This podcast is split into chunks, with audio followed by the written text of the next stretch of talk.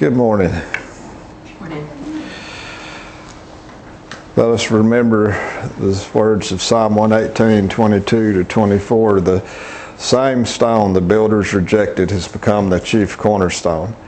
This is the Lord's doing, and it is marvelous in our eyes. On this day the Lord has acted. Let us rejoice and be glad in it. I would love to preach from that passage from John. There's probably enough it just in that that opening dialogue for several sermons, but uh, it's not where I am today, not who I am. Maybe one day. But I do want to talk about the, uh, the passage from the New Testament. What do you know? We're coming to the end of what might, might always be remembered as the year during this era that was the most that the most unpredictable things happened.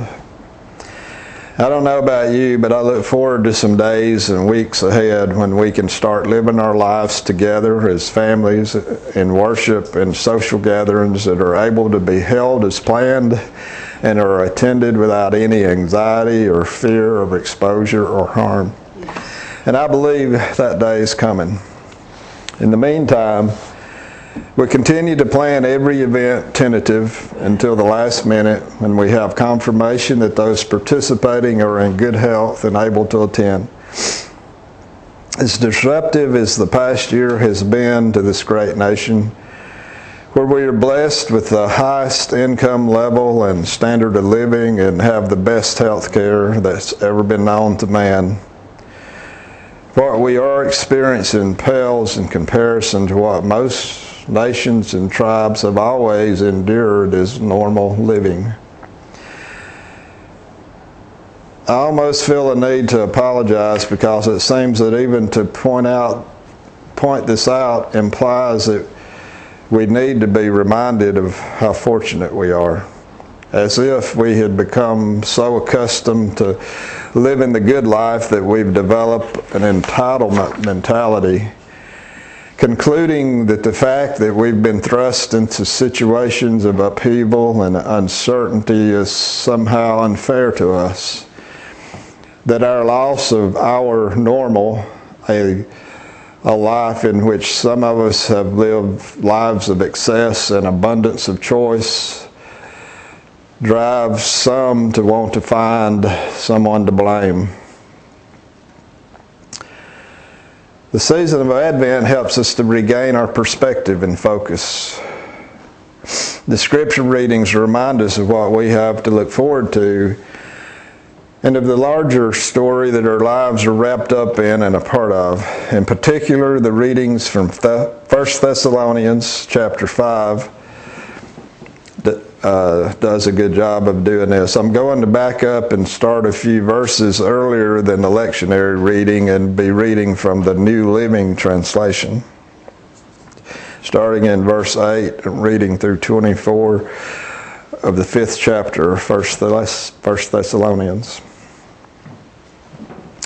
But let us who live in the light be clear headed, protected by the armor of faith and love in wearing as our helmet the confidence of our salvation. For God chose us, for God chose to save us through our Lord Jesus Christ, not to pour out his anger on us. I read that verse a few weeks ago from the New American Standard. It says, For God has not destined us to wrath, but for obtaining salvation through our Lord Jesus Christ. Continuing on in verse 10, Christ died for us so that whether we are dead or alive, when He returns, we can live with Him forever. So encourage each other and build each other up, just as you're already doing. Dear brothers and sisters, honor those who are your leaders in the Lord's work. They work hard among you and give you spiritual guidance. Show them great respect and wholehearted love because of their work. And live peacefully with each other. Brothers and sisters, we urge you to warn those who are lazy, encourage those who are timid, take tender care of those who are weak, be patient with everyone. See that no one pays back evil for evil, but I always try to do good to each other and to all people. Always be joyful. Never stop praying. Be thankful in all circumstances, for this is God's will for you who belong to Christ Jesus. Do not stifle the Holy Spirit. Do not scoff at prophecies, but test everything that is said. Hold on to what is good. Stay away from every kind of evil. Now may the God of peace make you holy in every way. And may your whole spirit and soul and body be kept blameless until our Lord Jesus Christ comes again. God will make this happen, for he who calls you is faithful. The word of the Lord. Many biblical scholars believe that the letter that's been given the name of First Thessalonians was the earliest book written that's included in the canon of the New Testament. So it's the oldest, the first of the books of the New Testament. We can study Paul's letter to see what he prioritized as he wrote to encourage and strengthen the faith of the new Gentile converts to faith in Christ. There are many things that can be learned from a close reading of the epistle, but the one thing that I want to point out today is the emphasis placed on Paul's effort to help the new believers remember, to not forget what they had already learned and experienced during the time that Paul and Silas and Timothy was with them.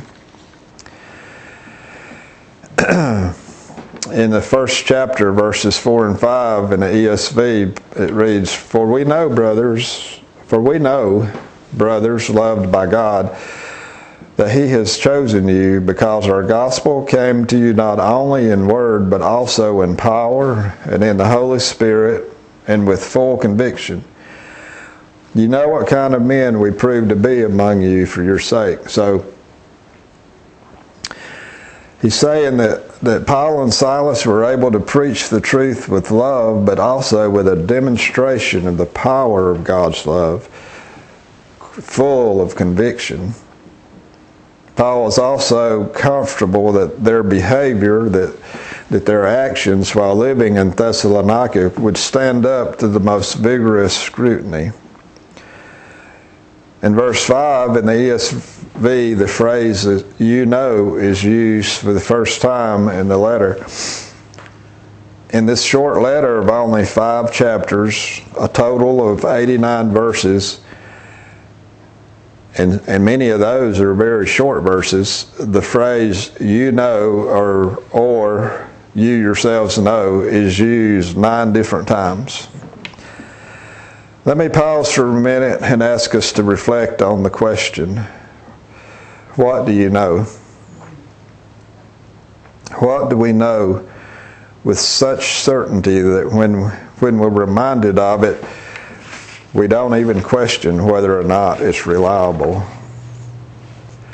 that it's truthful? In the the next passage is from chapter 2, verses 1 and 2. For you yourselves know, brothers, that our coming to you was not in vain. But though we had already suffered and been shamefully treated at Philippi, as you know, we had boldness in our God to declare to you the gospel of God in the midst of much conflict. least we are tempted to think that our life has been in vain or or that our nation's history has been in vain or is slipping away. Let us remember the conflict the apostles were faced with as they set out to spread the good news that that a great light has come into the darkness, that the morning star has arisen, that there's a new king, a benevolent, loving, compassionate, and just king that was now ruling over the lives of those who believe. That has not and will not ever change. That is something that we know. In verse 5 of chapter 2, verses 5 and 6, it reads, For we we never came with words of flattery, as you know, nor with a pretext for greed, God is witness. Nor did we seek glory from people, whether from you or from others, though we could have made demands as apostles of Christ. During the era of the apostles proclaiming the gospel, it was common for itinerant philosophers and teachers to use their power of rhetoric to evoke great pathos and emotion, often by using fear in order to grow their popularity and to grow their wealth. Not much has changed in that area, has it? Paul points out and reminds the new believers in Thessalonica that he and Silas and Timothy did not behave in that manner in verses 9 to 11 of the second chapter, he says, For you remember, brothers, our labor and toil. We worked night and day that we might not be a burden to any of you while we proclaim to you the gospel of God. You are witnesses, and God also, how holy and righteous and blameless was our conduct toward you believers. For you know how, like a father with his children, we exhorted each of you and encouraged you. In this passage, in the verses preceding it, Paul uses two very powerful family images in referring to his behavior while living among the believers in Thessalonica of his loving relationship and deep connection with them. In the first instance, he refers to him, his, his role as being as gentle as a mother nursing her infant. And then in the passage I, I read as a father, as him treating them as a father would treat his own children. In the fourth, fourth chapter, in verses 1 and 2, he reads, Finally, then, brothers, we ask and urge you in the Lord Jesus that as you receive from us how you ought to walk and to please God, just as you are doing, that you do so more and more for you know what instructions we gave you through the Lord Jesus. In verse 9, same chapter, now concerning brotherly love, you have no need for anyone to write to you, for you yourselves have been taught by God to love one another. In the first verse of the last chapter, now concerning the times and seasons, brothers, we have no need you have no need to have anything written to you. so we can uh, see from this brief overview of First Thessalonians that there there are things that we know. There are things that if we take time to recall them, we can affirm with no hesitancy and with no shadow of doubt that we know is true and real, and it will bring peace and comfort into our lives. So, uh, in closing, I ask you to think about these things that you know. It's this passage from the third chapter, reading from the message, verses 11 to 13. May our God, may God our Father Himself and our Master Jesus clear the road to you and may the Master pour on the love so it fills your lives and splashes over on everyone around you, just as it does from us to you. May you be infused with strength and purity, filled with confidence in the presence of God our Father when our Master Jesus arrives with all his followers. And again, we can go back to chapter 5, verse 24 from the New Living Translation. God will make this happen, for he who calls you is faithful. Amen. Let's stand together and affirm our common faith in the Nicene Creed.